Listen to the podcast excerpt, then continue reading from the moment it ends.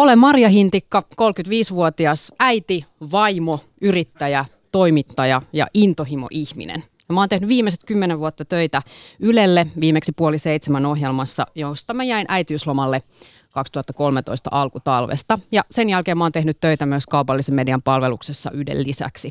Mutta se oli mielenkiintoinen, miten, miten mä sain ensikosketukseni toimittajan hommiin. Se tapahtui vuonna 1995. Mä olin päässyt Maikkarin ruututoimitukseen tekemään tällaista kesäduuni-nimistä nuorten ohjelmaa. Mä olin silloin 16-vuotias. Ja samana keväänä Suomi voitti ensimmäistä kertaa jääkiekon MM-kisoissa maailmanmestaruuden. Se oli ihan hillitön kevät. Never Forget 95, kaikki juhli sitä. Ja samalla mä aloitin ne duunit ja päätin, että mä haluan haastatella tuoreita maailmanmestareita. Ja tota, mitä mä tein? 16-vuotias toimittajan alku. Mä soitin Jääkiekkoliittoon, ne oli just tullut Suomesta ne pelaajat, että missä mis ne jätkät on tänään. Ja sitten joku hullu sieltä Jääkiekkoliitosta sanoi, että nehän on saunomassa tuolla Espoon perukoilla jossain Suvisaaressa. Mä olin se, että no voiko mä mennä sinne? Sitten se oli silleen, Joo, kai. En tiedä kuka, kuka oli saanut tämmöisen mandaatin, että se voi, voi päästää jonkun 16-vuotiaan sinne lätkämaajoukkueen saunailtaan, mutta näin tapahtui. Mä soitin isille, että nyt heität mut Espooseen. Ja isi oli se, että okei, se aina heitti mun kaikki harrastuksia. Sitten me kyröteltiin sinne, sinne rantasaunalle ja mä astun ovesta ulos, sanoin isille, että nyt lähdet menemään, tämä on mun työhomma. Ja ensimmäinen, mitä mä näen, mitä mun verkkokalvoille piirtyy, on Alaston Timo Jutila. No, ja tää on, tää on true story. true story. No okei, se oli lapsuuden loppu, ei siinä mitään, ihana mies, maailmanmestari. Ja sitten ei ole, ei ole niin paha, Ali on ihan järkyttynyt tuossa, koska melkein sukulaismies, mun äidin tyttönimi on Jutila, että tämä on lieventävä asianhaara. Mutta siellä oli siis saunomassa ja rälläämässä. Mä näin heti, että tuolla on Kurt Lindström, päävalmentaja. Marsin selluoksi ja snakkasin Flytande ja lukiosvenskaa ja aloin sopia haastatteluja. Ja lopputulema oli se, että mulla oli haastattelut sovittu Ville Peltonen, sitten Janne Niinima oli kirjoittanut mun ensimmäiseen toimittajan ruutuvihkoon kännykkänumeronsa, se on edelleen mulla tallessa ja sydämellä ympäröity. Ja mulla oli kaksi haastattelua sovittuna, ja sitten mä vielä pummasin kyydin heidän edustusbussillaan tuohon hotelli Pasilan eteen. Istuin Raimo Summasen vieressä. Ja silloin mä hiffasin jotain, että hei, tämä on tämä duuni, jota mä haluan tehdä vielä joskus. Sitten tuli monta mutkaa matkaa, mutta tässä ollaan. Tämä on Ali Show. Yle puheessa Kesäarkki aamuisin kello yhdeksästä kymmenen.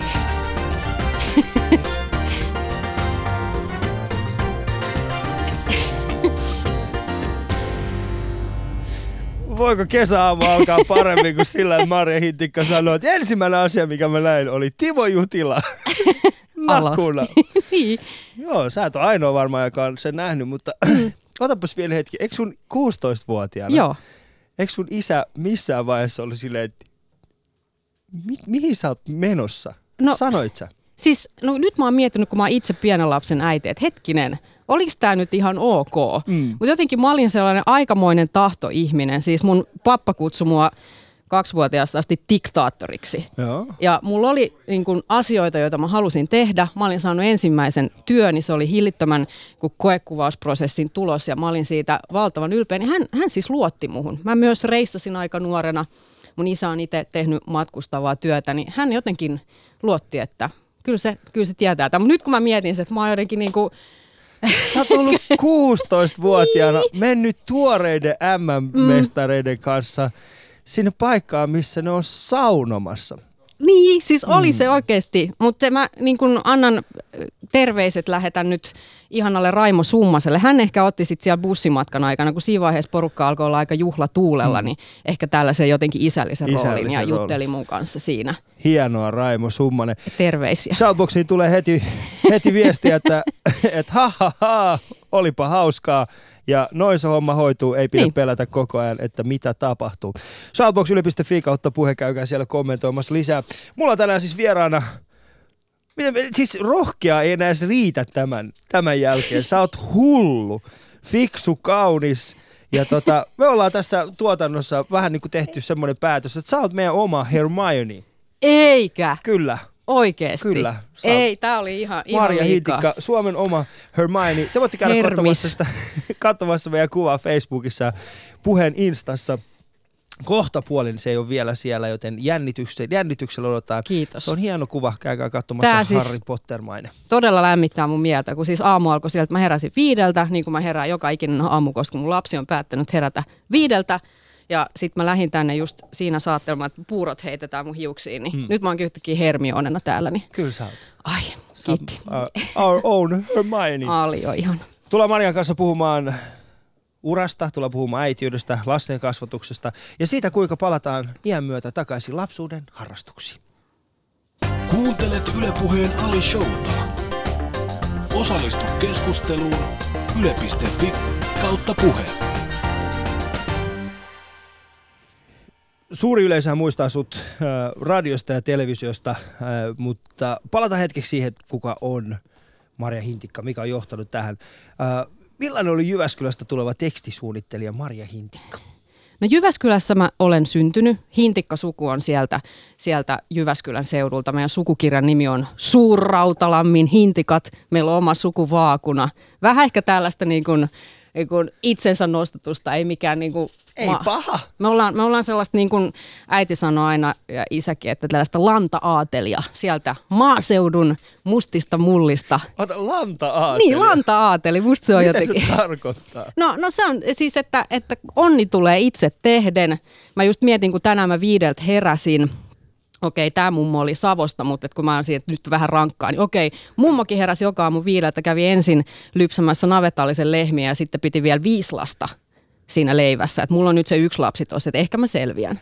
Ehkä. Ja mä siivosin sen kerrostaloasunnon siinä sitä aamulla, että ei ollut niitä. Oikeesti? Niin, ei tarvinnut navettaakaan. Niin ei, mulla, mulla on helppo elämä.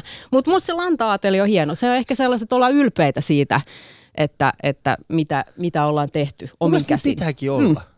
Joo, Nykyään ehkä me ollaan liikaa semmoisia, että enää ei ylpeillä siitä, mitä, mitä oikeasti ollaan, mistä ollaan tultu. ei, ei. Se semmoinen niinku, jotenkin, okei, se on kuin hieno avu se sellainen nöyryys. Se pitää olla nöyrä. On monia tilanteita elämässä, jotka, jotka muakin on nöyristänyt hmm. sillä tavalla hyvällä, hyvällä tavalla. Että kyllä sillä elämällä on taipumus sitten balansoida. Mutta silloin kun saa jotain aikaisiksi, varsinkin kun elää näitä kuuluisia ruuhkavuosia, niin joskus on pakko ihan tietoisesti pysähtyä, että hei, mä selvisin tästäkin. Tämä meni ihan hienosti. Hmm. Ihmiset niin tekee sitä, että semmoinen niin itsensä arvostus, meditaatio, kaikki, tai, tai mindfulness, kaikki harrastaa sitä, että jos sen saisi liitettyä siihen se Niin semmoinen... mun mielestä siis, ei, ei se ole yhtään paha, että jos välillä pysähtyy vaan sanoo, että Niin. hei, mä oon päässyt eteenpäin, jos Joo. vertaa esimerkiksi viime vuoteen. Kyllä. Tai viisi vuotta taaksepäin. Mä oon eri paikassa. Niin. Ja olla vaan iloinen siitä. Kyllä, että hirveästi ihmiset niin kuin vaan, ne, ne aina, tietysti se on meihin varmaan jossain biologisestikin iskostettu, että koko ajan pitää tavoitella uutta ja olla hiukan tyytymätön, koska sehän on kehityksen edellytys, mutta mm. välillä edes muistaa pysähtyä. Välillä edes muistaa, mm. milloin sä oot viimeksi pysähtynyt. No ehkä mun tänään pitää, koska mä en ole viime aikoina pysähtynyt. Mä oon painanut aika paljon duunia tästä. Mä menin aika aikaisin töihin, töihin lapsen saannin jälkeen, että hän on ollut kotihoidossa, mutta sehän on semmoinen asia, mistä heti kysellään, että jaa, lapsesi on alle puolivuotias ja sinä olet jo täällä työtehtävässä ja siitä myös halutaan nostaa otsikko helposti. Mutta sitten toisaalta mä oon tehnyt ne työratkaisut just sen takia, että mä saisin olla hänen kanssaan myös kotona. Ne on sellaisia projekteja, jotka, jotka niin kuin luonnistuu sen äitiroolinkin rinnalla. Mm, mm. Mutta tämä lähti siitä, että miten mä tulin Jyväskylästä. Okei, me muutettiin sieltä sitten tota, Etelä-Suomeen. Töiden perässä mun vanhemmat muutti. Isä rakensi talon ja aika kovaa aikaa, kun mä oon katsonut niitä kuvia, että kuinka me muutettiin siis rakennustyömaalle. Siellä oli niinku pressuja ja sementtiä ja hätäisen sauna.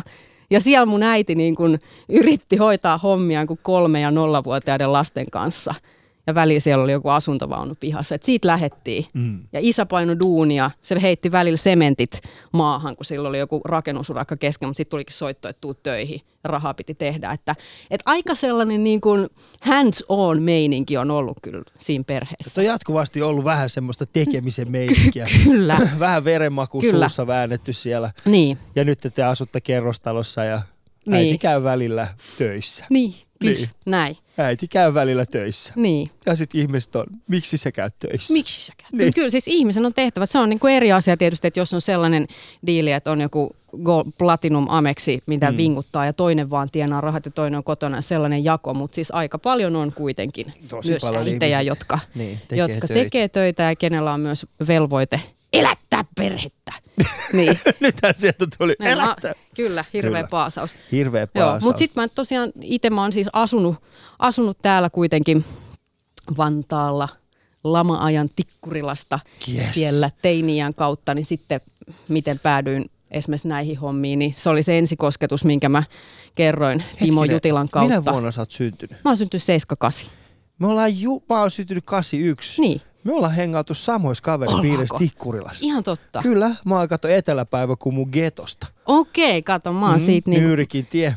mä olin siinä Peltsin yläasteella Peltolassa ja mehän ollaan siellä Mm. pyöritty. Me ollaan pyöritty samoin Olit sä siellä niinku Malminiitty Gangstas-osastolla? En mä ollut siinä Ei. Malminity Gangsta-osastolla. Mä oltiin enemmän niitä, jotka tuli sinne Tikkulaan Valkeasiin aina bostaa. Valkersi Muistat- oli kyllä just se. Joo, Valkeasissa bostailtiin aina siellä ja joo, joo. lähdettiin haneen noita, noita Niin. isompia. Mutta se on jotenkin hirveä ikä se semmoinen ne, 14. Tai, tai hieno, mutta myös niin kuin, mä jotenkin symppaan ihan hulluna kaikkia mm. teinejä. Kun mä itse muistan, että oli a, aika vaikeet oli silloin. Siis Vantaalta on ainakin kaksi ihmistä Niin. selvinnyt. Minä ja Marja. Hyvä Vantaa. Jee, Enää muutama, niin päästään Niin. Espoon tasolle. todistettavasti. Mutta Todistettavasti. mä en muuten voisi muuttaa Espooseen. Että kyllä, En mäkään. Vantaa mm. for life. yeah, one tap for life. Siis sä voit ottaa, Siksi niin sä voit ottaa, niin, sä voit ottaa Marjan pois Vantaalta, mutta niin. sä Niin. et ikinä saa Vantaalta pois Marjasta. Ei, ei. Siinä on vaan jääti, että se semmoinen pieni alemmuuden, alemmuuden tunne siitä, että me ei olla ihan niin hyviä kuin espoolaiset niin. tai helsinkiläiset. Ja me kuitenkin K-junalla, kun mennään K-juna. pummilla. Niin, K-juna, pummilla K-junasta Pasilaan ja sitten kävellään loput matkasta. Että ei vaan jäädä kiinni siinä niin. Niin. vikalla pysäkillä. Koska ne meni taktisesti aina sille Niin. niin. Pasila Rautatien torin välille, Niin. niin. ne tarkastajat. Kato, mä Kato. tiesin, että I know kauan. my Se on mun... I know my shit. Ah, you know Joo. your shit. Me ollaan, mm. kyllä me ollaan Kyllä. niin filoilla vedettiin. On. Filat jalkaa ja En mä tiedä, että sä olit- USA-huppari. Sieltä me ollaan. joo, joo, bulahattu päässä. Bulan hattu päässä Se oli sitä. vedettiin. Uh, mutta siis Vantaa, sä muutit Vantaalle ja sitten susta tuli tällainen copywriteri. Niin, no mä sitten olin siellä yläasteen, mutta sitten mä hain Kallion ilmaisutaidon lukioon ja sieltä oikeastaan lähti sitten aukeamaan. Siellä oli paljon samahenkisiä ihmisiä, joista sitten tulikin semmoinen ylösnousemus, että hei, monellesahan se on vaikea paikka, että sinne tulee niin kuin usein koulujensa tällaisia priimuksia, jotka on aina tottunut saamaan kaiken huomioon. Ja sitten ne yhtäkkiä onkin ihan, ihan kriisissä siellä, että hetkinen, kuka mä oonkin tässä porukassa, täällä joku muukin on lahjakas kuin minä. Mm. Mutta mä en kokenut sitä niin, mä oon kuullut tällaista avautumista paljon, vaan enemmänkin niin, että siellä oli siis juuri niitä mahdollisuuksia, mitä mä olin kaivannut. Mikä oli tämä kesäduuni nuorten ohjelma, johon me sitten valittiin. Siellä se oli koulun ilmoitustaululla se koekuvausmainos ja, ja tota, muutenkin pääsi kokeilemaan itseään monenlaisia ilmaisumuotoja. Mä kirjoitin, tein teatteria ja kaikkea. Ja sitten lukion jälkeen tota, oli tarve välivuodelle, mikä oli ehkä vaikea paikka vanhemmille. Vanhemmat, nyt mä itse muistan sen, se ei ole mikään kuin kriisi. Siis mä ymmärrän sen, että kun lapsi on aikuistumassa, siitä tulee semmoinen niin kuin, että apua, että tuleeko siitä mitään, pääseekö se mihinkään. Sitten se vanhempiin, kun ehkä saattaa puskea sitä omaa epävarmuuttaan mm. sen lapsen niskaan. Mutta se on ihan turhaa, koska mulle Mut se teki hyvää. sen, koska Niin. musta vähän sen tuntuu, kun Marja, minä ja sinä, me, me tehdään, me ollaan tehty itse sitä meidän juttua. Me ollaan lähdetty hakemaan sitä meidän une, omaa unelmaa ja onnistuttu. Mm. siinä jollain, jollain kaavalla. Mutta meidän vanhemmat on taas mennyt, tiedätkö, sillä yhteiskunnan tavalla, että niin. Ensin käydään koulua, koulun jälkeen mennään töihin, sitten sen jälkeen perhe, elätetään perhe. Ja siinä tulee semmoinen pieni epävarmuus varmuus siinä vaiheessa, kun omat lapset Niin. alkaa kasvamaan, että hetkinen, teidän pitää mennä sen saman kaavan mukaan. Jos te poikkeatte tuosta kaavasta, niin sitten sitä ei tule yhtään mitään. Niin, ja hyvähän sillä huolella tietysti Totta tarkoitetaan, mutta se on totta, että se oli aikaisemmin semmoinen selkeämpi putki, tai vaikka jos miettii jotain yliopistojen pääsykokeita, niin mitä nyt on kuullut, niin se vaikuttaa siltä, että kunhan sait mentyä porttaan ja heiluriovista sisään jotenkin kammettua, kaaduttua sinne sisäpuolelle, niin sait opiskelupaikan. Hmm. Et se on aivan toisenlainen. Nyt mennään kun paljon mutkien kautta, asiat ei ole suoraviivaisia. Mäkin opiskelin viestintää ja mainoskäsikirjoittamista. Mä olin mainostoimistossa töissä monta vuotta ennen kuin mä sitten loikkasin niin kuin unelman perässä tyhjän Kerro, päälle. kerro hieman siitä hetkestä, jolloin sä loikkasit. Mä tiedän siis, se, että et se ei todellakaan ollut mitenkään varma juttu. Apua, sä et halua tietää. Kyllä mä haluan tietää. No siis si- No mulla oli siis ihana työ, mulla oli ihania asiakkaita. Mä sain tehdä tosi hyviä duuneja. Mä olin Cannesin mainoselokuvafestivaaleilla tällaisessa Young Creatives-kilpailussa, missä oli tällaisia mainosmaailman nuoria kykyjä. Ja sitten meillä oli yksi päivä aikaa. Silloin oli Atenan olympialaiset. Meidän piti suunnitella mainos Atenan olympialaisille. Meillä oli tietyt tällaiset kuvapankit käytössä. Ja tota, sitten sen päivän päätteeksi valittiin, että kuka on voittaja. Okei, me ei voitettu, mutta se oli makea semmoinen niin paineensietotesti ja tämmöinen skaba ja tavata niitä ihmisiä. Kaikki oli niin kuin hienosti, mulla oli, mä olin saanut vakituisen työpaikan, mutta tota, sitten niin kuin jotain, joku niin kuin kyti mun sisällä, että mulla oli ollut se, ehkä tämä alastoma Timo Jutilan näkeminen teki jäljen mun sieluun tai, tai jotenkin, että, että ehkä mä kaipaan vielä jotain uutta avausta. Ja sitten mä vaan siellä vielä oli semmoinen niin tilanne silloisessa työpaikassa, siellä oli ihan niin ihmisiä, mutta siellä oli niin semmoinen kärjistynyt tilanne yhdessä, yhdessä projektissa ja sitten mä vaan flippasin kesken yhtä sellaista meidän sisäistä palaveria. Mä nousin siellä seisomaan ja sanoin, että nyt mä irtisanoudun. Meidän toimitusjohtaja oli siellä paikalla ja sitten mä vaan kävelin ulos sieltä. Mm-hmm. Ei mulla ollut tietoa vielä silloin. Mulla oli semmoinen niin hansi siitä. Mä tiesin, että Yle Xlle etsittiin – kahta naisjuontajaa, kun silloin oli Pietarin kadun Oilers Go Go Show, joka oli tällaista niin äijä, urheilu, pieruhuumoria. Ne etti kahta mimmiä tekemään jotain vastaavaa niin kuin naishuumori lähtöistä juttua. Mulla oli, mä olin kuullut siitä jotakin, mutta se ei ollut millään tavalla varma. Mutta ehkä jonkun sellaisen intuition perässä mä sitten loikkasin. Sitten kaikki oli että sä oot ihan hullu, että mene nyt sanomaan, että sä vaan sekosit tuolla ja ei tuossa ollut mitään järkeä, että tota, että sä voit tehdä noista. Mä olin se, että voinpas. Okei, mä en enää tekisi niin. Mä olin hyvin mustavalkoinen ihminen silloin. Mä en niin kuin nähnyt metsää puilta. Kaikki käsitys oikeasta ja väärästä oli hyvin sellainen niin kuin jyrkkä. Ja Mitä vanha sä olit silloin? Mä olin silloin 20, olinkohan mä 23. 23? 24. Mm. Niin. Mutta se on hyvä hetki mun niin. mielestä niin tajuta niin. se, että ehkä välttämättä ole siinä. Niin, ja siitä ehkä jäi sellainen, niin kuin, että mun, mun sellainen yksi iso arvo, niin kuin, vaikka mulla on itsellä paljon sitoumuksia, mä sitoudun työprojekteihin, mä oon sitoutunut mun aviomieheen, mun lapseen niin kuin sataprosenttisesti, mutta sitten se semmoinen niin va- ajatus siitä, että ihmisen pitää kokea olevansa vapaa, hmm. niin kuin, että sä, et, et ei voi olla sellaisissa niin kuin, tilanteessa työelämässä tai missään ihmissuhteessa, jossa niin kuin, niin kuin sulla on kahleet kädessä ja sä teet omia arvojas vastaan. Niin kuin mistä mä oon samaa mieltä lääkäri Antti Heikkilän kanssa, jonka ajatuksista muuten ollaan monen mielisiä, mutta hän, hän niin kuin puhuu, että kun ihminen viettää työssä esimerkiksi niin paljon aikaa elämässä, että jos sä teet sellaista työtä, joka sotii sun arvomaailmaa vastaan, niin se koko ajan kaihertaa sielussa, niin lopulta se niin kuin sairastuttaa sut ja mä uskon siihen. Mm työ on ihmiselle tärkeää. Mä jotenkin semmoinen Freudin niin kuin elämän tarkoitus on rakastaa ja tehdä työtä. Siinä on jotain hyvin Mun niin kuin työ, työ on aina olemassa. Niin. Kyllähän ihmisen pitäisi tehdä työtä, mutta sitten meillä on, mä taas erottaisin sen ajatuksen siitä, että on olemassa työ, sitten on olemassa työpaikka, niin. jossa sä teet työtä jollekin jotain muuta varten, etkä itseäsi varten. Eli mä koen, että kyllä me, me ollaan Suomessa. Me voidaan tehdä ihan mitä me halutaan periaatteessa. Sä voit aloittaa pienestä ja lähteä mm. rakentamaan siitä, niin kuin, mitä sä haluat, mitä sä todellisuudessa rakastat. Ja sitähän aika moni on tehnyt. Menestyneet ihmiset on Suomessa tehnyt. Angry Birds on erinomainen vastaus siitä, että kaverit väänsi kahdeksan vuotta niin kuin oikeasti duunia, koska ne usko siihen, ne rakasti sitä, mitä ne teki. Ja sitten maailmanlaajuinen menestys. Mutta niin. ehkä, ehkä meidän pitäisi vaan niin kuin niin ei saa lopettaa. Sitä ei, va, niin, sitä ei vaan opeteta koulussa.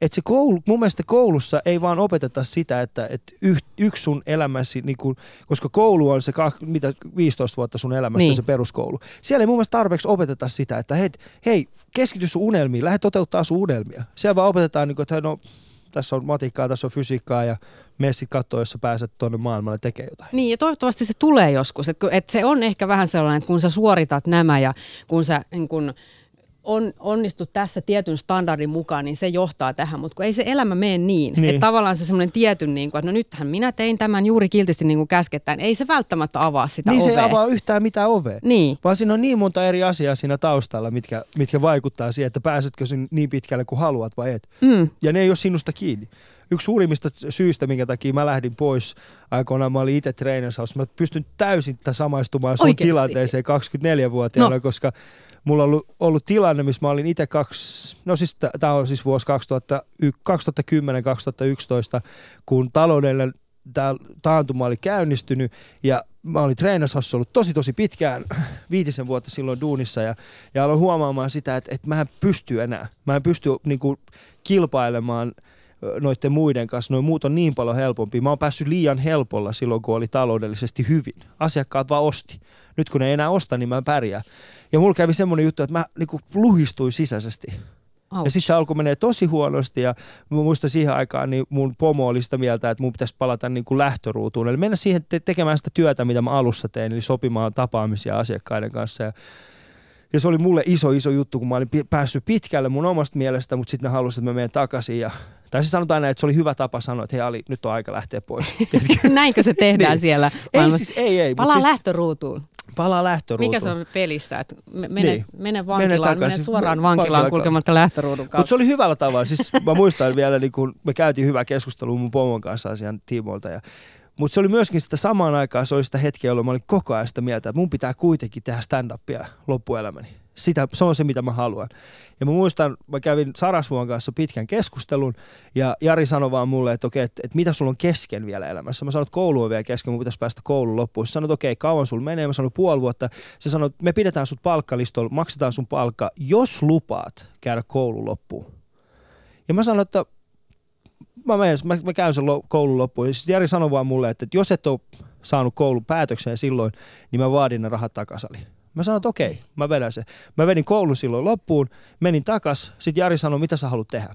Mä sanoin, mä en tiedä vielä Jari. Sanoi, että mieti huomiseen. Ja mä muistan kuudelta aamulla, mä menin sinne Jarin toimistoon, meitä oli minä ja Jari siinä kuudelta aamulla, ja sitten mä vaan jätin mun puhelimen ja mun kännykän, ei mun kännykän tota, tähän läppärin, Jari puhelimelle, äh, tota, pöydälle, Jari katsoi mua, mä katsoin häntä, ja sitten Jari vaan sanoi, sulle ei tapahdu yhtään mitään pahaa, sä tuut pärjäämään. Ja mä lähdin pois sieltä, Jari jäi sinne, ja nyt mä oon täällä. Ihana. Ja tiedätkö, mulla oli tismalleen sama tilanne. Paitsi että siinä, siinä vaiheessa, kun mä lähdin, niin stand-up ei todellakaan Suomessa ollut niin suurta kuin mitä se on nyt. Mä en todellakaan tiennyt, että mä tuun jossain vaiheessa saamaan siinä rahaa. Mä en tiedä yhtikäs mitään. Mä vaan kävelin, tiedätkö, siitä pois. Mä olisin, mitä sä teet? Me takas sinne. Sulla on vaimo, sulla on lapsi tulossa, sulla on asuntolaina, autolaina. Mitä sä teet? Mutta mä vaan lähdin. Niin. Eikö se ole hieno se fiilis? Siinä se on sellainen käsittämätön, paras. ihan kuin olisi avaruudessa. Sulla on sellainen niin kuin käsittämätön, ihan kuin olisi just joku kuin pääskyne, joka on just levittänyt siipensä mm. ja kun ensimmäistä kertaa keväällä se, se lentää. Mutta mm. sitten on samalla koko ajan, että mun, mun pitäisi palata sinne kotipesään, mutta en mä mene. Sitten vaan jatkaa sitä lentämistä. Se on jotenkin, koska se menee kylmät on... väreet, kun niin. sä kerrot tuosta, koska mä niin samastun tuohon. Sä tiedät tasa tarkalleen, mitä sun, mä tiedän, sen takia mä pystyn niinku samaistumaan mm. siihen, koska mä tiedän tismalleen sen hetken, kun on kävellyt pois – ja edessä on ollut pieni toive. Siis toive paremmasta, toivo paremmasta. Ei ollut mitään muuta kuin pieni pieni toivo, pieni pieni semmoinen valon säde siellä. Ja sit sä päätät, sitä kohti mä lähden nyt menee. Ja sit takana kaikki on silleen, että älä juman kautta niin. oot sä hullu. Mutta silti sä vaan teit niin. Mutta niin, mut noi on niitä hetkiä, jolloin tekee ne niin kun ratkaisut. Mä uskon, että kaikilla, on se sitten niin kun roviolaisilla, on se sitten supersellin kundeilla, niillä on ollut mm. toi hetki. Niin. Niiden on niin kun oltava sellainen hullun rohkea usko itseensä ja siihen tekemiseen, joka perustuu sellaiseen jollain tavalla hyvin intuitiiviseen visioon. Visiohan mm. sullakin oli siitä, että miten sä jo silloin näit itsesi niin. niin stand-up-koomikkona, tällaisena niin kuin puheen ammattilaisena eri tavalla kuin siellä. Et, et, et jotenkin niin kuin sellaisen, niiden hetkien niin kuin havaitsemista ja kunnioittamista ja niihin uskomista, niin sitä voisi opettaa vaikka ihan lapsille. Kyllä. Shoutboxiin tulee viestejä. Tällä naisella on just sitä suomalaista sisua. Toiminnan nainen, ihana nainen. Maria, voiko sua enempää kehua? No, no tämä menee nyt ihan. Ei, tämä on Ei, mä oon räjähtänyt perheenäiti. Tämä tekee ihan hyvää. Tämä tekisi Mä sanoin silloinkin, kun mä lähdin tekemään Dancing on Ice mm. ja mä vielä imetin, me oltiin siellä Sipoon hallilla perukoilla, mä olin siellä jonkun rintapumpun kanssa kylmässä. Ah, ah, okei, okay, tää too much information, mutta siis se, että... Ei, siis puhutaan siitä, se ei haittaa, mutta Dancing on Ice, Dancing on Ice finaali. Nyt se, se shoutboxiin laittanut se sille, jolloin... radio meni kiinni, nyt se alkoi puhua ei, ei, ei. Mutta siis se, että tavallaan on siinä, että on niin kuin välillä myös sellaisia hetkiä, jolloin, jolloin saa kokea niin kuin jotenkin loistavansa ja olevansa, kun sitä arjen rullaa pyörittää, niin se, että oli kerran viikossa yksi päivä, kun mut puleerattiin ja meikattiin ja kuule niin kuin ruopattiin ja siellä vedettiin niin kuin kulmakarvatojennukseen, niin se teki hirveän hyvää. Se oli kuin terapia. Mm, se oli terapia. Mm. Mulla on siis äh, mun vieraana tänään Maria Hintikka, ja kuten kun sanottiin, niin, niin äh, meidän Suomen oma Hermione, ainakin rohkeudesta ja kauneudesta ja voi jum, siis tämä on ollut maagista tämä meidän keskustelu tähän mennessä. Shoutbox.yle.fi kautta puheen. Muistakaa, Yle Puheen iltapäivässä on myöskin tällainen minun kesä, tai mun kesä hashtagillä tällainen kesäkilpailu. Voitte käydä twiittaamassa omia hyviä kesämuistoja sekä kesäkuvia. Ja parhaimmat muistot ja kuvat palkitaan sitten jossain vaiheessa Yle Puheen hulvattomilla palkinnoilla. Mutta muun ja Marian Harry Potter-mainen kuva löytyy puheen Facebookista ja Instagramista. Käytää, käykää katsomassa sitä ja jakakaa sitä ystävillinen. Ali Show. Yle.fi kautta puheen. Vitsi, voitaisiin jäädä puhua tuosta vaikka kuinka pitkään, mutta siis Dancing on Ice on mulle erittäin traaginen, koska mähän tuli silloin, jos muistat sitä finaali, finaalijaksoa lämmit, lämpäämään yleisöä ja, ja tota, se oli urani huonoin huono keikka ikinä. No mä eikä muistin, no ollut. No olihan se. Et se siis muistat sä, niin kun, sä olit siellä taustalla, mä, mä, mä, näin sun naaman, koska sä et kuullut. Mä niin. näin, kun mä olin siellä kaukana. Mä näin, että nyt tää ei mene hyvin. Mutta se on hyvä, että te jaksoitte silti mutta se, on tosi, se on tosi tiukka paikka. Mä arvostan mm. sitä, että sä olit siellä. Ylipäänsä se niin kuin yleisön lämmitystehtävä ennen kuin show alkaa. Mm. Lämpäri, lämpäribändit, lämpäri stand-up-koomikot. Se on yksi hienoimmista duuneista ikinä, koska sä tuut tavallaan sen show-kontekstin ulkopuolelta ja sun tehtävä olisi saada siellä jengi liekkeihin. Joo. Sehän on niin kuin aikamoinen jobi se oli kyllä aikamoinen jobi, mutta olen, olen päässyt tästä traumasta Terapian ero, kautta. terapiasta eroon. mutta äh, yksi semmoinen asia, mikä me ollaan puhuttu nyt äityydestä, äh, tai itse asiassa me ollaan puhuttu hieman sun taustasta, niin miten sä päädytään. Puhutaan hetki siitä ajasta, jolloin sä jäit äh, äitiyslomalle. Ja se päätös siitä, että okei, nyt äh, musta tulee, tai siis nyt äh, musta tulee äiti, koska tämä työ, mitä me tehdään, sehän on projektiluontaista. Kyllä. Sitä työtä tehdään silloin, kun sitä on. Siitä ei todellakaan ole minkäänlaista taetta siitä, että tämän projektin jälkeen mulla olisi seuraavana päivänä tai edes vuoden päästä tai edes kymmenen vuoden päästä mitään samanlaista. Niin me joudutaan aika pitkälti elämään sen kanssa, että mitä meille tarjotaan. Minkälainen se oli se hetki, jolloin sä sanoit, että huomasit, että okei, nyt on raskaana, mikä tarkoittaa sitä, että tietty, että me joudun hetkeksi jäämään pois ainakin.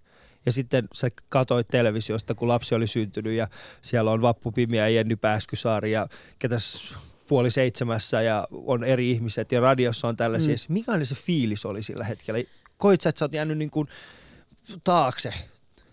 No kyllä se oli niin kuin hurja, hurja paikka. Ensinnäkin se, että kun mä tulin raskaaksi, se on sellainen niin, kuin, niin valtava muutosprosessi, ihan jo vaikka fyysisesti. Semmoinen muutosprosessi, jota ei ole ikinä aikaisemmin kokenut. Ja sitten mä niin kuin hiffasin sen, että ei hitto, Mä oon joka ikinen ilta telkkarissa sen mun niin kuin kasvavan pötsin kanssa profiilikuvassa, niin kuin, joka on sellainen paikka monelle naiselle, että ne kokee aikamoista epävarmuutta. Siinä on siis reaktioita kropassa, joita sä et pysty hallitsemaan. Sitten rupeaa miettimään, että mitä me tehdään, että onko se joku ämpäri siinä niin kuin just studion niin kuin nurkassa, jonne mä voin juosta tarvittaessa. Ja kaikki, kaikki se, niin kuin, että mä joudun tavallaan sellaisessa hyvin kuin herkässä, primitiivisessä muutostilassa, jota mä en hallitse, olemaan niin kuin puolen miljoonaa ihmisen katseltavana suorassa lähetyksessä joka ilta, niin jo se ajatus, niin se oli aika hurja niin kuin mm. lähtökohtaisesti. Mä mietin, että miten mä siitä selviän.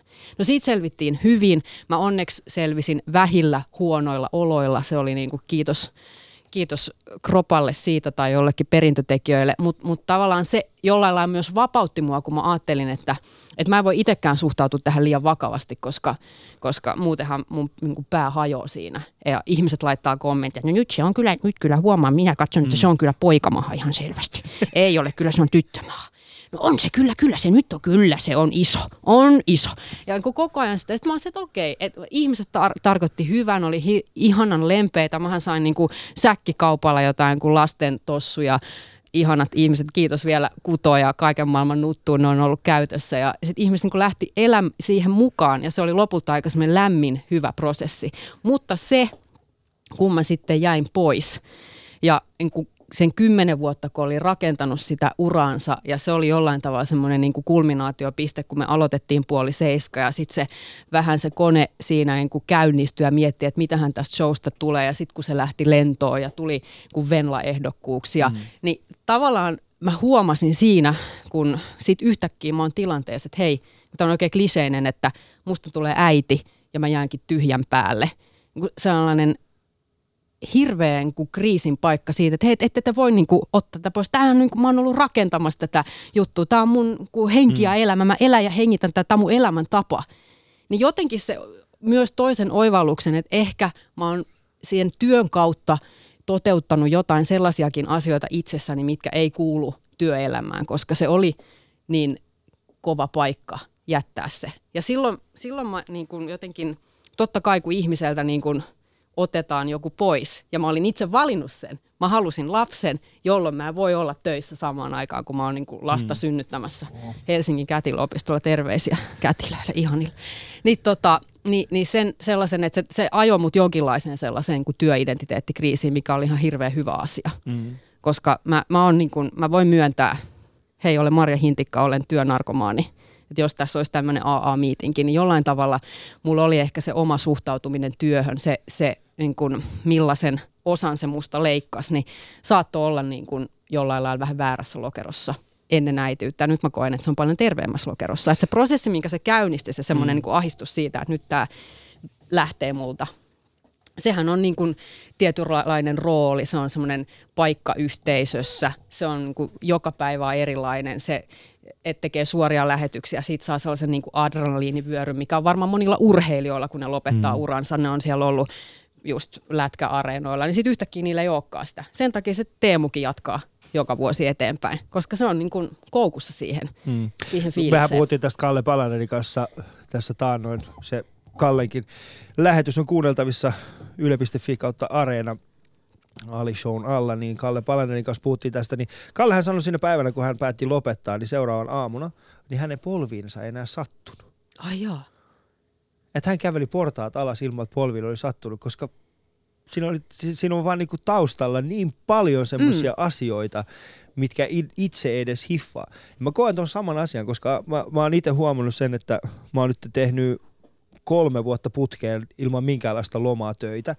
Ja nyt mä alan huomaamaan sen, että mulla on ollut niin paljon kiirettä, mulla on ollut semmoinen fiilis vaan, että, että, että jatkuvasti, että mun on pakko ottaa toi seuraava keikka, koska jos mä en ota sitä, niin sitten ei tapahdu jotain maagista seuraavaksi.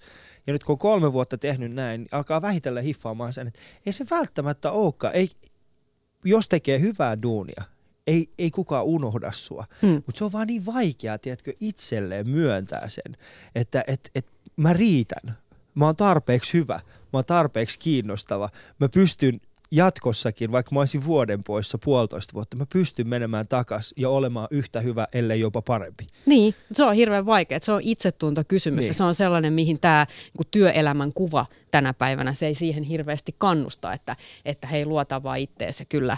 Et, et aina on se, että hei sä oot just niin hyvä kuin sun viimeinen keikka. Hmm. Niin kuin, niin kuin, tulos tai ulos, näitä niin. sloganeita, joita viljellään. Et, et, et se, ja se koko ajan kir, kiristyy ja se, minkä, mitä ihmiset, ihmiset niin kuin miettii itse että ei se ole enää niin kuin joskus, että kun sä pääsit tehtaalle sisään, niin sitten toimitusjohtaja Pohatta kävi sun lapsen synttäreillä ja siihen asti kun jäit eläkkeelle, niin sitten tuli kukkakimppu ja mitalikaulaa ja kiitos mm. tästä panoksesta. Et nykyään se, niin kuin mä uskon, että se ihmisen elämän voima ja sen määrä on suoraan verrannollinen siihen, millainen kyky sulla on muutokseen. Mm. Ja näin. mä oon miettinyt sitä, että että jollain lailla, koska mä funtsin, että okei Suomessa vaikka naisen eliniän odote on pidempi kuin miehen, ja mä funtsin, että miksi se on niin, niin mä mietin, että semmoinen voima, mikä naiseudessa on vaikka siinä, kun tulee äidiksi, niin sehän on niin, kuin niin käsittämätön muutosprosessi, mihin siinä joutuu, just niin kuin sanoin, sekä henkisesti että fyysisesti. Että siinä on niin kuin ihmisen pakko niin kuin pudottaa kaikki vanhat sellaiset toimintamallinsa ja uskomuksensa mikä vahvistaa. Mm. Niin mä, mie, miehen elämässä on ehkä helpompi kun jämähtää just sellaiseen statushakuisuuteen ja siihen, että kun mä nyt on tämän saavuttanut, niin sitten minä voin mennä näin. Että tavallaan ihmisen pitäisi koko ajan jotenkin olla alttiina muutokselle, altistaa itseään uusille ajatuksille, uusille ihmisille, päinvastoin kuin niin, että nyt minä olen löytänyt tämän polkun ja tämä on minun juttuni ja sitä minä seuraan kuolemaani asti. Ei kannata, Mm. koska jossain vaiheessa kuitenkin revitään sulta pois. On se sitten vasta niin kuin kuusi vitosena, kun jäädään eläkkeelle. Se on aika synkkää, jos se oivallus tulee vasta silloin. Mm. Niin kuin silleen, että hei, et ei tämä merkinnytkään mitään tämä mun työstatus. Ja näitähän, kun eläköityneitä, mä oon seurannut suuret ikäluokat jää eläkkeelle, niin siellä näkee aika paljon sitä niin kuin valtavaa kriisiytymistä, kykenemättömyyttä päästää irti. Päästään irti nimenomaan. Sun pitää niin kuin joka päivä päästää irti, mm. koska ei ole mitään. Siksi esimerkiksi lapset on mahtavia, myös eläimet on mahtavia, koska ei niitä kiinnosta. Ei niitä ne pakottaa sut päästää irti koko ajan. Sä että mä laittaisin tämän paidan päälle. No et laita, täältä tulee puurot. Niin. Siitä sait. Hähä. Leikkasin sun tukan saksilla. Ai okei. Okay. Joo, ei meidän yksivuotias onneksi vielä. Eikö se vielä, mä just Ei, mietin sitä, joo. että jos teidän yksivuotias Niin. tällä hetkellä leikkaa Niin. sun hiuksia saksilla, niin, Niin. se ei välttämättä ole kovin Mm. idea. Mutta Maria Hittikaavun vieraana ja, ja kiva kohta mukana. Shoutboxissa tulee erinäköisiä. Yksi kysymys tulee suoraan, suoraan itse asiassa sinulle, Maria. Tässä lukee, mikä on juontaja ja toimittajan työssä vaikeinta ja miksi? Ehditkö sellaiseen vielä vastaamaan? No, no va- vaikeinta on varmaan, no varsinkin silloin kun teki, se on niin kuin vaikeinta, mutta se on samalla myös niin kuin hieno juttu siinä. Jo, että, että varsinkin kun teki sellaista toimittajatyötä, mitä mä, että joka päivä on suora lähetys, niin silloinhan ei katsoja kiinnosta, että mitä mun elämässä on tapahtunut. Mä voin mennä sinne showhun ja avautua, että tänään oli viemäri tukossa ja näin. Vaan niin kuin silloin tietty, tietty ja kuulkaa, sellainen löyhkä oli heti aamusta, niin ei ole tämä päivä alkanut mukavasti. Ja kun vaan silloin tietty niin kuin odotusarvo, mitä siltä showlta odotetaan, mulla on siinä tietty rooli, joka mun pitää täyttää, niin tavallaan se, että joka päivä pitää uudistaa itse itsensä ja niin kuin, nostaa, se, nostaa itsensä niin kuin, tilanteeseen. Jollain tavalla se niin kuin toimittaja, juontajarooli, se olen minä niin kuin sellaisena kuin minä olen, mutta, mutta se on jollain lailla semmoinen niin kuin ylöspantu homma. Että mm. mulla on kuitenkin maskit ja vaatteet ja en mä voi siellä olla niin kuin kaikki ne lapsuuden traumoinen, niin, niin kuin, ei kaikki hajoa siihen, ei kukaan sellaista näe, vaan että mun pitää olla valmis antamaan itsestäni, niin se sellainen niin kuin itsensä siihen tilaan saaminen, että hei, tässä mä oon, mä annan teille niin kuin, mm. tuomitkaa tai rakastakaa. Tuomitkaa tai si- rakastakaa, niin. Mut et se, se on välillä vaikeaa, koska ihmisen elämässä tapahtuu kaikenlaista, niin kuin tiedetään. Päivät voi olla hyvinkin sellaisia traagisia, vaikka oma henkilökohtaisen elämän saralla, mutta silti se, se työ on hoidettava, niin ehkä se, ehkä se vie energiaa, se, mm. sen, sen niin kuin työmoodin löytäminen. Se on varmaan sama niin kuin monella esiintyvällä, Mo, siis tosi monessa duunissa, se onhan lääkärilläkin. Ei sekään, senkin pitää niin ottaa se lääkärirooli mm. joka päivä, että ei se voi tulla sinne jostain kinkipileistä suoraan sinne. Joo, kyllä siis mä voin sanoa, ja sit, niin, ehkä tot, mä ymmärrän, että mä ymmärrän Niin. tuon, koska mä koen, niin. niin kuin mulla, on, mulla on ehkä samanlainen siinä vaiheessa, kun mun er, erittäin hyvä läheinen ihminen menehtyi tuossa viime kesänä. Mä muistan, mulla oli sinä iltana kaksi keikkaa, seuraava aamuna vielä niin kuin Ali-show ja sen jälkeen vielä kaksi keikkaa, niin, niin tota, ne oli hoidettava. Niin. Eikä ihmisiä kiinnostanut se, että nyt Ali ei voi niin kuin henkisesti hyvin. Mulla oli tultava aamulla Niin. vetää lähetys ja illalla menee vetää kaksi keikkaa ja samalla aikaa muistaa se, että läheinen ihminen on menehtynyt. Niin, mutta tietysti toi on kyllä niin hurja tilanne, että oisithan, jos on noin, niin voihan toki tehdä jotain ratkaisuja. Mut Sä et taas- halunnut niin. peruuttaa niitä. Joo, mutta se on taas mulle ehkä semmoinen terapeuttinenkin Niin. kokemus siis siinä, niin. että, että mulla on, en tiedä. Niin. Mutta Ali Show, puhutaan seuraavaksi Marian kanssa hieman lapsista. Yes. Ja siitä, minkälaisia lapsia. Me, halutaanko me kasvattaa meidän lapsista tällaisia ihme työ- työnarkomaaneja, jotka nauttii siitä, mitä ne tekee. Ali Show. Yle.fi kautta puhe. Ja tästä tulee, että Maria, milloin sinut näkee taas telkkarissa? No tota, nyt ollaan laitettu pakettiin semmoinen show, jonka nimi on Haasta Hans. Mahtava ohjelma, kannattaa Mm, kyllä. katsoa. Alikin näytti iranilaisen kokkaustaitonsa salat. Niin jos nyt näin pieni tiiseri sallitaan. Se alkaa syksyllä tuolla Jim-kanavalla, mutta sitten mä teen Ylelle tämmöisen Suomi Love-nimisen viihdeohjelman, joka kanssa alkaa syksyllä. Se on siis aivan ihana. Ehkä olette huomannut, on kerätty suomalaisia rakkaustarinoita. Kaikki on saanut lähettää storeja. Monella siihen rakkaustarinaan liittyy joku laulu. Niin tässä on siis ihan Suomen eturivin artistit mukana ja tehdään yllätyksiä mm. näille rakastavaisille ja äideille ja tyttärille ja isille ja pojille ja, ja sitten tällaisia flashmobeja ja sitten on myös tämmöinen iso studio show. Se on siis lauantailla iso viihdeohjelma, että sitä mä oon tekemässä. Ja se on hieno show ja itse asiassa saatatte yllättyä, kuinka moni Alishowssakin vierailu muusikko on kyseisessä mm. ohjelmassa mukana. Niin, mm. kyllä, kyllä. Saatatte jopa yllättyä siitä, kuinka läheisesti Ylen yhteen kanavat tekevät yhteisiä töitä. No nyt toi meni vähän. Menikö vähän yli? No okei, okay, ehkä meni vähän. Ei se no. haittaa, ei se haittaa. No, mutta se on tosi hieno, hieno Puhutaan juttu. lapsista, sulla on siis ihana pieni, pienukainen. Pieni mies. Pieni mies. Vuosi ja kolme kuukautta. Mm. Ja se, mistä me eilen juteltiin, mikä oli mielenkiintoista, mä huomasin taas, että jollain tasolla mä löysin meistä jotain yhteistä, oli se, että sä sanoit, että nyt viime aikoina ja lapsen myötä sä oot alkanut palaamaan takas sun nuoruuden harrastuksiin. Joo, koska siinä joutuu koville. Meillä on ollut lapsi, joka ei nuku. Mm. Että silloin, kun mä tein, aloitin jo työt, niin hän heräili 45 minuutin välein ja mä vielä, vielä tota, nukuin hänen kanssaan ja se oli aika heviä, heviä aikaa. Et siinä niin joutuu äärirajoille monessa monessa tapauksessa. Se tulee jatkumaan varmasti lapsen aikuisikään saakka, että äärirajoilla ollaan viikoittain. Niin jotenkin se ehkä, ehkä kun mä, mä oon sompailu, mä oon semmoinen kuin kaiken uuden kokeilija, mä aina innostun jostain uudesta urheilulajista tai tai muusta, että hei, että mä haluan lähteä tällaiseen tempaukseen messiin ja lähdetään tonne joogaretriittiin ja mennään tonne mietiskelemään. Niin nyt huomaa, että haluukin tehdä niitä samoja, mitä mä tein joskus – joskus lapsena teiniässä, että mä, mä oon jotenkin niin ruvennut askartelemaan. Se on niin ihanaa sellaista puuhastelua, tehdä vaikka jotain sellaista scrapbookia ja suunnitella tällaista jotain, jotain kaunista, jonka saat itse aikaan käsilläsi. Niitä asioita on tietysti paljon, mutta, mm. mutta nyt puhuttiin askartelusta. Niin se ja sitten tanssi. Mä tanssin pienenä. Mä olin sellaisessa niin kuin taiteen perusopetuskokeilussa tanssin saralla, vähän sama kuin musaopistossa. Se alkoi silloin, se oli ensimmäinen Suomessa ja mä olin siinä ryhmässä. Ja sitten olin Airan rytmikkäissä ja paljon erilaista tanssia oli elämässä. Nyt mä oon niin kuin huomannut, että se tanssi niin kuin liikuntamuotona, mm. et koska se on ilmaisullista, niin siinä on se sellainen henkinen ulottuvuus erilainen kuin jossain muussa rehkimisessä. Että se tanssi on tullut takaisin. Ja sitten mulla on hirveä sellainen, kun, mä en tiedä onko tämä nyt joku tämmöinen äitiyden syvä itsensä tunnistaminen ja maadoittuminen äitimaahan. Niin kuin, että mä, mä, mä haluan luontoa. Mä, haluan, mm. mä harrastin partiota lapsena. Mä, mä oon kuin partiojohtaja asti sille tasolle vetänyt ja kaikki, kaikilla retkillä ja leireillä. Niin mä haluan hirveästi niin kuin luontoon ja retkeillä. Mä luulen, että se on nyt niin kuin nousemassa – tämmöinen niin luontosuhteen tärkeys.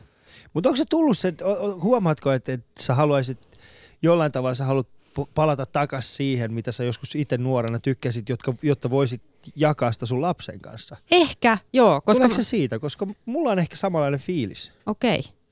Meillä on kaikki samaa. Niin. Meidän pitäisi olla yhdessä.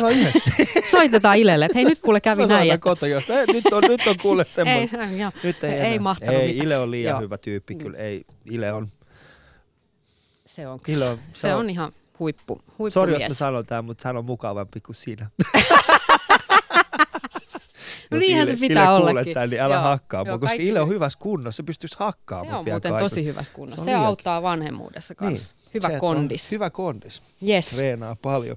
Koska niin. mä, mä jotenkin itse hiffaan, tai on, on tajunnut sen, että ne asiat, mistä mä itse tykkäsin pienenä, just, äh, just se, että potki palloa päin seinää. Mm. Ei pelaa fudista, vaan potki palloa päin seinään. Mä oon sen, että mä tykkään tästä mun tyttären kanssa. Niin. Kyll, kyllähän se niinku palauttaa siis, niin. niinku hyvässä ja pahassa vyöryy sellaiset omat niinku lapsuusmuistot. Monet sellaiset asiat, jotka luulee, että ne on jo unholassa tai että tämän minä olen käsitellyt, niin sitten kun saa se oma lapsi on käsivarsilla, niin mm. niin sitten ne alkaa tulla jostain kuin alitajunnan syövereistä. Mm. Ja niitä joutuu aika paljon käsittelemään, mutta se on myös niinku kaunis asia, mm. koska sitten voi ehkä palaa niihin hyviin asioihin, mitä itse koki lapsena ja huomaa yhtäkkiä, että hei, että mä, mä toistan tätä ihan samaa. Mutta koet sä, onko sun semmoinen kilpailu vietti sen lapsen kanssa, että sä haluaisit, että, että, että sun lapsi olisi jollain tavalla parempi kuin esimerkiksi muut pihapiirilapset? Kyllähän me nytkin, kun on Fudix MM-kisat, niin, niin, siellä me kuule potkitaan brazuukkaa.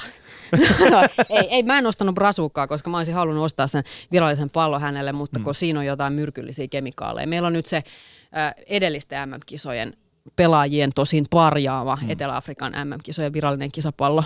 Niin Joo, sitä siinä oli hän jotenkin potkii. siis- Niin joo, kyllä, se- kyllä se hänestä oli- olisi semmoinen niin huippu jalkapalloilija.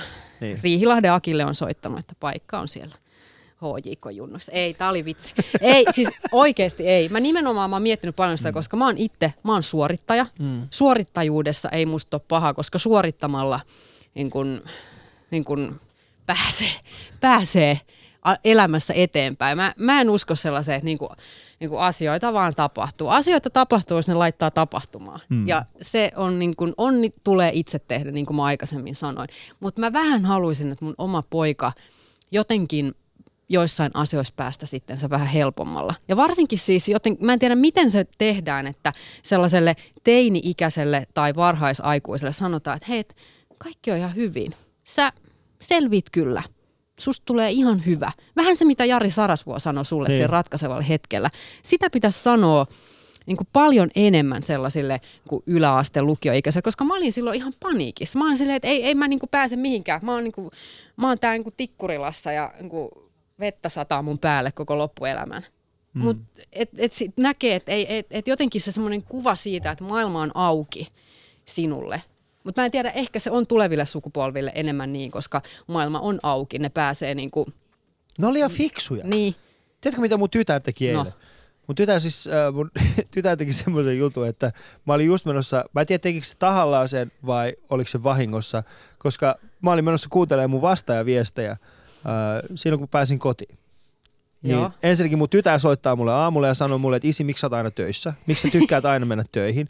Ja siinä tuli, tiedätkö, semmoinen fiilis, Ouch. että nyt on, ai, ai. Ouch. Mä menin pikkasen aikaisemmin kotiin ja ajattelin, että okei, mä tarkistan mun vastaajaviestit. Niin mun tytär nappasi mun puhelimen painon vitosta ja se poisti kaikki mun vastaajaviestit. eikä.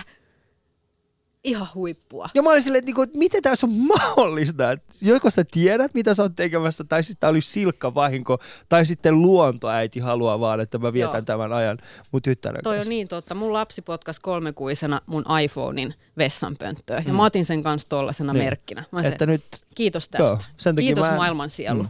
Sen takia nykyään mä oon ainoastaan sosiaalisessa mediassa pääosin työaikana, mm. koska se on mun työtä. Siis mä en ole Facebookissa silleen, kun chattailemassa kavereiden kanssa. Tää ei ole semmoinen työpaikka. Niin.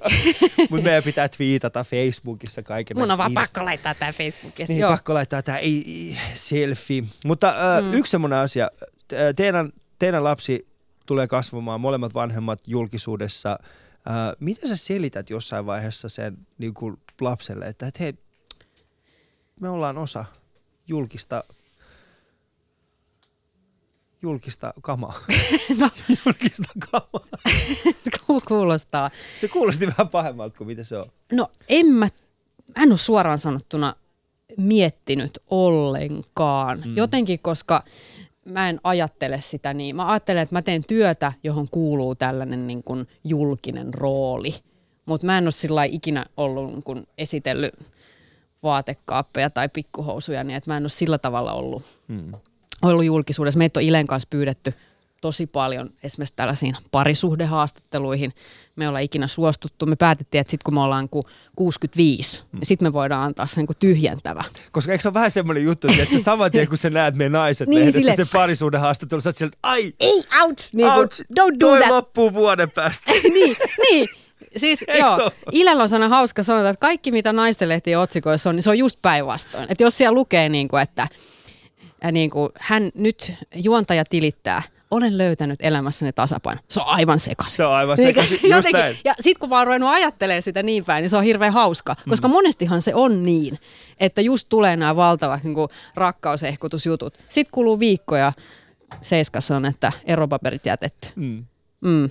Niin, Mä en Niin- tiedä, johtuuko se siitä niinku viikon viiveestä, kun ne tulee, sit se, kaikki on ekaksi hyvin, sitten kun Niin. se printataan, niin sit se, siinä viikon aikana tapahtuu kaikki se paha. Niin, ehkä, ehkä Niin. joo, joo se, oli, se johtui siitä haastattelusta. Miksi sä sanoit noin? Mi- Miksi sä, Niin. miksi sä sanot? Niin. Mä näytän ihan läskin tuossa kuvassa. Eikö Joo. sä näytät ihan hyvät? en Miten näytä, niin sä ihan aina hyvältä? sanoit, että sä sanoit silloin vuonna 72, että mä näytän, vaikka mä näytin Niin. ihan läskiltä, Niin. Jairo.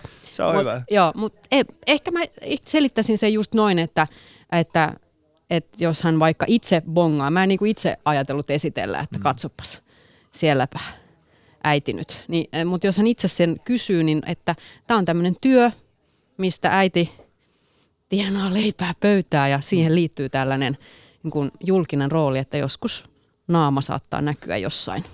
Mutta se on aivan samanlainen työ kuin vaikka joku muukin työ, että on erilaisia töitä. Joku on lääkäri, mutta äidillä ei siihen ollut lahjoja. Niin. Mm. Niin, se on just näin, äidillä ei ollut. Mä oon miettinyt ihan sama. Niin. Koska meillä on taas, siis mun pikkuveli on, hän opiskelee lääkäriksi ja mä oon päättänyt ihan samalla tavalla, että, että jos mun lapsi ikinä kysyy multa, että, että isi, miksi, miksi, miksi, miksi sä oot niinku tyyli seiskan kannessa, sitten mä sanon, että koska isi tyri enemmän kuin pikkuveli. Niin, niin. Niin. Että Ei, hänestä tuli lääkäri ja isistä nyt isi etsii Isi, itseään isi vielä. etsi itseään tuolla Isi viidakossa. etsii vielä. Viidakossa. Ihania naisten ympäröimänä. Ihania. Sieltä isi Sieltä. Mutta mä mietin, mitä sä rupeisit nyt opiskelemaan, jos sä valitsisit? Mutta sä tulet kauppatieteiden maisteri. Mä itse asiassa haluaisin olla kauppatieteiden maisteri. Se on musta hienoa, että No itse asiassa mä en tiedä kauppatieteen maisterit. Mä, aikoinaanhan mä menin kauppa, kauppakorkeaseen ihan vaan sen takia, koska mä en ollut varma, mitä mä haluan tehdä. Okei. Mä tiesin, että oikeikseen mä en pääse, koska mä en, mä en pystynyt lukemaan mm. sitä luokkaa, mitä se vaati. Ja lääkäriksi, niin mä mietin, tai siis lääkikseen mä mietin sitä, että, että aamulla ei riitä paperit ihan niin hyvin, mun pitää saada tosi tosi hyvät arvosanat siitä kokeesta. Se ei ole mahdotonta, mutta haluuks mä sitten, että mä olisin siellä niin kuin oikeasti lääkärinä. mm, Mä mietin sitä, sitten mä mietin, että kauppakorkeakoulu voisi olla hyvä vaihtoehto. Hain, pääsin sisään, mutta jos mä nyt alkaisin opiskelemaan jotakin,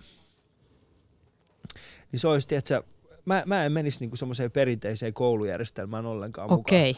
Mä lähtisin, tiedätkö, ihan, mä lähtisin, tiedätkö, johonkin tyyli Himalajalle Ihan kumbajaa meiningillä. niin, opiskelemaan esimerkiksi jotain vuorikiipeilyä tai niinku jotain semmoista, missä mun niinku, missä mä voin hyödyntää mun vartaloa eikä mun aivoja. Niin, koska sulla on tollainen niin kuin, himokkaan rakastajan Ei, ja huippuurheilijan habitus, Uuden niin kyllä se habitus, menee niin. aivan hukkaan täällä radiostudiossa. Ei, mutta joo. täysin hukkaan. Mutta siis elämä on lyhyt. Oikeasti Niin. toi on hieno. Pitä, pitäisi aina, aina tehdä jotain vähän kreisimpää mitä aluksi miettii. Aina pitää tehdä jotain kreisimpää. Ja, ja se, niinku se fyysinen juttu, mä, se fyysinen juttu, mä halusin vaan tehdä fyysistä juttua ihan vaan sen takia, koska mä en tiedä, mun, siis mun aivot on, ne on jatkuvasti toiminnassa. Mä, mä vihaan mun päätä, koska siellä on koko ajan kohinaa ja kolinaa ja siellä niinku koko ajan niinku, teet tää, teet toi, miksi et sä oot tossa, miksi et sä oot tässä. Se on jatkuvaa, mutta jos mä koen, että jos mä tekisin jotain, mikä on täysin fyysistä, että se ei vaadi minulta mitään muuta kuin fyysisiä suorituksia, niin sit mä pääsisin niinku hiljentamaan Okei. mun aivot. Rupea kahva kuulailemaan mun kanssa. Se on hieno harrastus. Siinä tehdään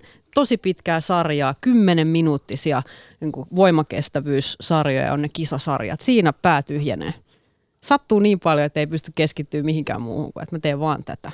Hei, toi ei kuulosta yhtään pahemmalta. Mm. Koska se, mitä mä tällä hetkellä teen, mä käyn semmosissa, niinku, mä teen semmoista extreme-meditaatiota kylmässä vedessä. Häh?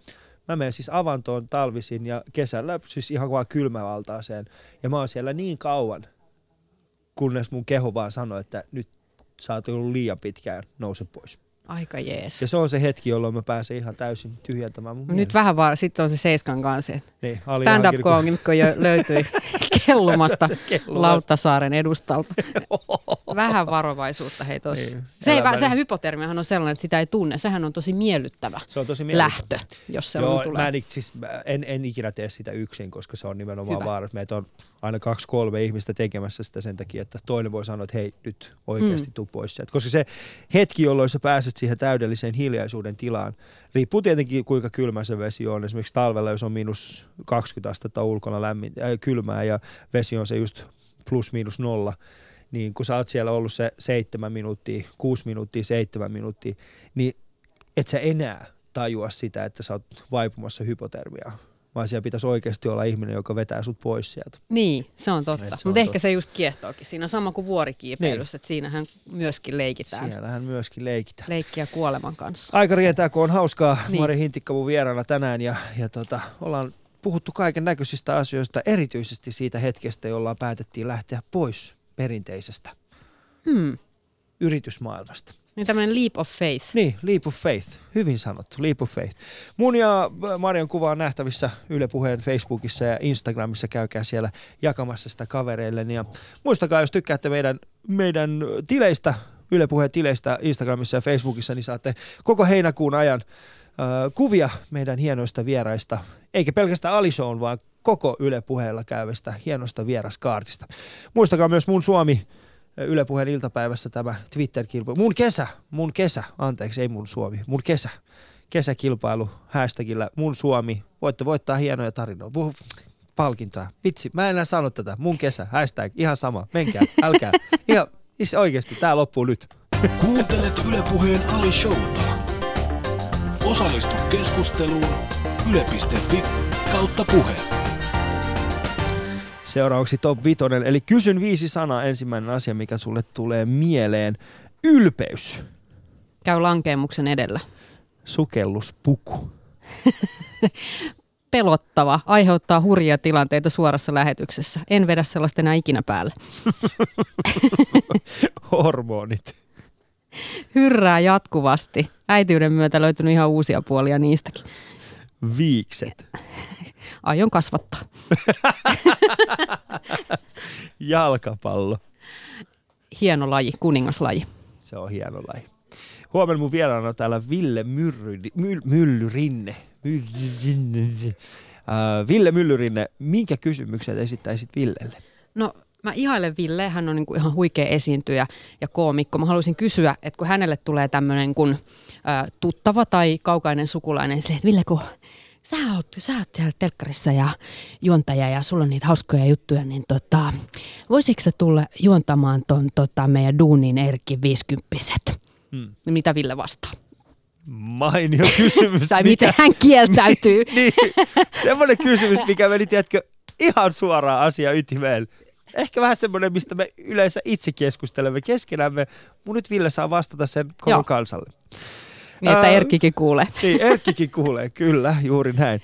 Mutta me tästä pikkuhiljaa alamme lopettelemaan Marian kanssa tästä. Mihin sä seuraavaksi suuntaan tästä, Maria? Mä, mä riennän kotiin ja jotain ruokaa sieltä varmaan lentää taas päälle.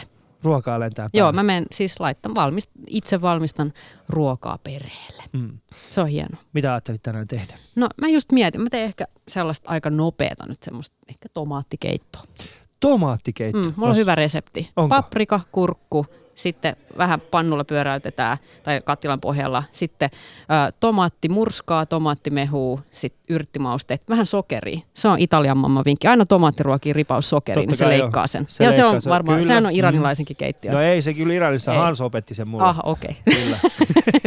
niin, niin ehkä semmoinen. Se on tosi hyvä, vaikka on simppeli. Hmm. Nyt ei, tulee vähän kiire muuten. Ei tu. Ei tu, ei ole kiire valmissa maailmassa. Hmm. Kiitoksia Marja tästä. Kiitos, oli tosi kiva. Ja kiitos kaikille meidän kuulijoille ja tota, en tiedä, käykää puheen Facebookissa ja Instagramissa, jakakaa meidän kuva. Hermione on täällä. Ja Alishout myöskin löytyvät Areenasta yle.fi kautta Areena. Seuraavaksi uutiset.